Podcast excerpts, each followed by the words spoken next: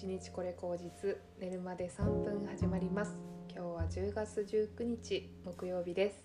はい昨日と昨日と同じくですね、えー、今日も会社に行きますので、えー、事前の収録のものになります。今日はですねえっ、ー、と直感についてお話ししたいと思います。そして少し西洋先生術のお話をしたいと思います。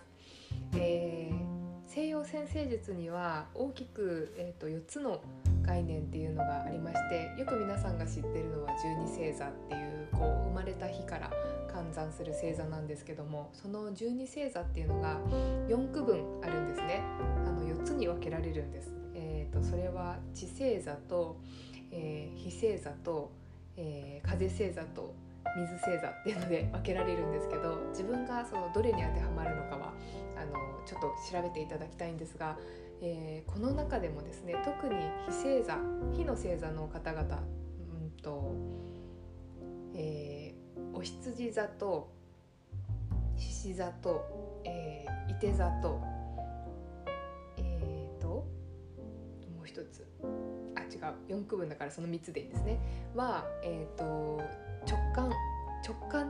ことが あのすごくあの大事な星座なんですね。で非星座は、えー、直感で、えー、まあ、ちょっとせっかくだから全部言いますか、えーと、地星座お牛座と、えー、乙女座とヤギ座ですねは、えー、現実性っていうかこうリアリティみたいな現実地に足ついたっていう言葉がありますけどあの土なので地に足ついたっていう感じですね。あとはこう体感覚とか物質とかそういうものなんですよ。なので今までこう土の時代って呼ばれてたのはそういうこうリアリティとか体感とか物質っていう世界だったんですよね。で今度風星座を言いますと今これからね風の時代だって言われてますから風星座は双子座と、えー、天秤座と水亀座なんですね。で風っていうのはこう情報とかコミュニケーションをあの操る星座なので、まあ、こう流れですねそういうこう流通とか交通とかコミュニケーションとか全部こう見えない目に見えない流れのことを言ってるのが風なんですよね。で今度水星座ですね水星座は、えー、蟹座えー、サソリ座魚座ですねでこの人たちは、えーと、感情ですこう心の感情を司っているっていうふうに言われてます。でこのうちのこう非星座っていうのはすごい直感をすごい大事にする星座なんですよ。で非星座のまあ代表格といえば、まあ、太陽のシンボルでもある獅子座なんですけど獅子座っていうのはもう本当にあの映画「ライオンキング」のようにあの自分の直感にこう真っ向から挑んでいくこう挑戦型の星座になるんですね。であのこの挑戦っていうこと直感を大事にするっていうことっていうのは、まあ、本当にねあのすごくすごくこう生きていく中でもめちゃくちゃ大事なことかなというふうに思っていてうんと何かを選択する時に何を根拠にあの選ぶかっていうとなんかほとんどの人が実は直感でものを選んでいるんではないかと思うんですね。でその直感っていうものが信じられない人は、えーと、例えば土星座の人だったらいろんな根拠とかあの裏付けっていうものを探してあの現実に落とし込んで、えー、やるとかね。うんとは、まあ、水星座の心の人だったらその時の感情で決めるとかあると思うんですけど風星座だったらこう他の人の口コミとかそういうことで決めるとかっていうのはあるかもしれないんですけれども直感っていうのはまさにこう自分の心にあの聞くというかうん、まあ、心っていうよりもなんかこう感覚なんですよねその時にこうビビッときた感覚で選ぶっていうことなんですけども、まあ、この直感を大事にするっていうことがあの結構何においてもあのこの人生の中で結構大事なことかなというふうに思うんですね。特にあのうん直感をこう大事にしないでいるととてもこうチャンスを逃しやすい人生になるんじゃないかなとも思うぐらいなんですよ。で私はやっぱりこう直感に支えられてある程度そのいろんなこうターニングポイントっていうのを迎えたかなっていうふうに思うんですね。であの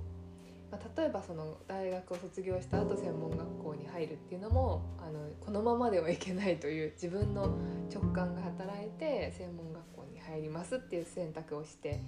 で、まあ、その会社を一番最初の会社を選ぶ時も自分の直感があここがいいと思って選択したわけだしうん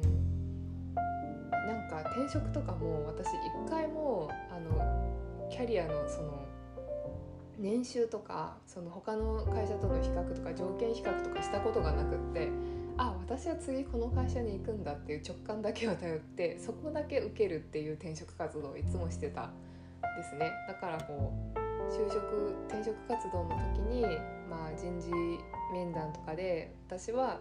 えっと、他は受けてません なんかここの会社に入りたいと思ったんでって言うとすっごい驚かれるんですね。えーそんなことして逆に大丈夫？みたいな他も見た方がいいんじゃない？みたいな心配もされたりしました。でもやっぱり自分の中ではその直感っていうものを選ぶといつもこう本当の答えというか自分のうん何て言うのかな？直感で決めたことに対して間違いって何もなかったと思うんですよ。うん例えば結婚した後に離婚したけどそれも全部直感だったからあの決して間違いではなかったっていうかそこで学ぶべきことがたくさんあったっていうことなだけで何て言うのかな社会的な失敗とか他の人に後ろ指さされるような失敗とうんと自分の中での失敗っていうのはまた定義が違ったんですね。だからいつもなんかこれこれは自分があのやった方がいいなっていう直感に突き動かされて動いたことによって、それを後悔したことは1ミリもないなっていうふうに思います逆になんか直感ではない別のものに突き動かされた時っていうのはいつも後悔の種があのついて回ったなと思うんですね。例えばうんお金がなかった時に、まあ、その高額セミナーみたいなのを50万円ぐらい払った時は直感で決めたというよりはその情報とか周りの口コミとかを鵜呑みにしてうんと決めたっていうのがあってなんか自分の直感がそれをやれって言ってるわけではなくって、うん、なんか今これやっとかないともったいないよっていう人の声を信じたっていうのが、まあ、正直なことになります。なので直感と思い込みとかはちょっと違うっていうか、うん、今このチャンスを逃してはもったいないんじゃないかっていうのは直感ではないんですよね。なんか周りの評価とかなんか相対的に比べてみてとか自分の心が不安になったからそれを選ぶみたいな行為と直感っていうのはまた違うことなんですけどもまあ本当にこの直感っていうものをこう育て上げるっていうんですかねなんかそういうことができるとだいぶあの人生が変わってくるんじゃないかなっていうふうに思ったりとかするんですよね。なので、まあ、こう直感を鍛えるってすごい最初はどういうこっちゃって思うんですけどなんかつまりはその何か選ばなくてはならないことが目の前に落ちた時にあこれはうんこっちだなってこうピンとくるっていうんですかね。なんかその辺の感覚をあの、うん、あこれがその感覚だっていうことを鍛えるってことなんですけどスポーツやってたりとかあとなんかこう麻雀とかもそうですけどそういうことであこのタイミングでっていうのをゲーム系のことかな？っていうのでやってたりする人割とこう直感っていうのは働きやすいんじゃないかなというふうにも思うんですよね。例えばバスケとかでボールが回ってきて今自分がここで動けばってパッて体が動いたみたいなっていうのは結構直感だったりとかすると思うんですよね。なんかそういうことと同じで直感を鍛えるとおそらくうん選択するのが怖くなるしなくなるし選択してもその選択に納得がいくっていううんことの連続になるんじゃないかなっていうふうに最近私の中では思っていて。で今日もやっぱりあのいろいろ悩んでいたんですけれどもあこうした方がいいよな結局でもあのこの子はこうこれをやった方が絶対楽しそうだなっていうことをあの後輩の子に提案したらですねすごくいい顔をしていてあこれはあの私の直感が当たっていたっていうことがあったんですよね。なのであの直感は嘘つかないし直感はいつも正しいっていう説を、うんと、私は今日確かめたっていうのがありまして皆さんも是非あの何かに迷った時には自分の直感を頼ってみるっていうのと、まあ、日頃からその直感を鍛えるっていうのをあの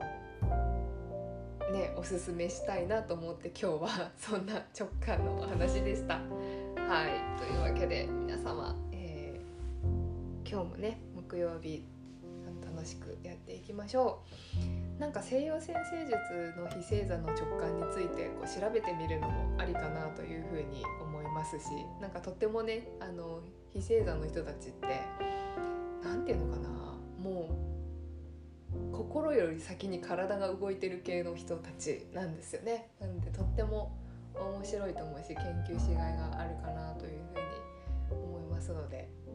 うん、もし興味がある方は調べてみられたらいかがかなと思います思います。ではでは皆様今日も一日良い日をお過ごしください。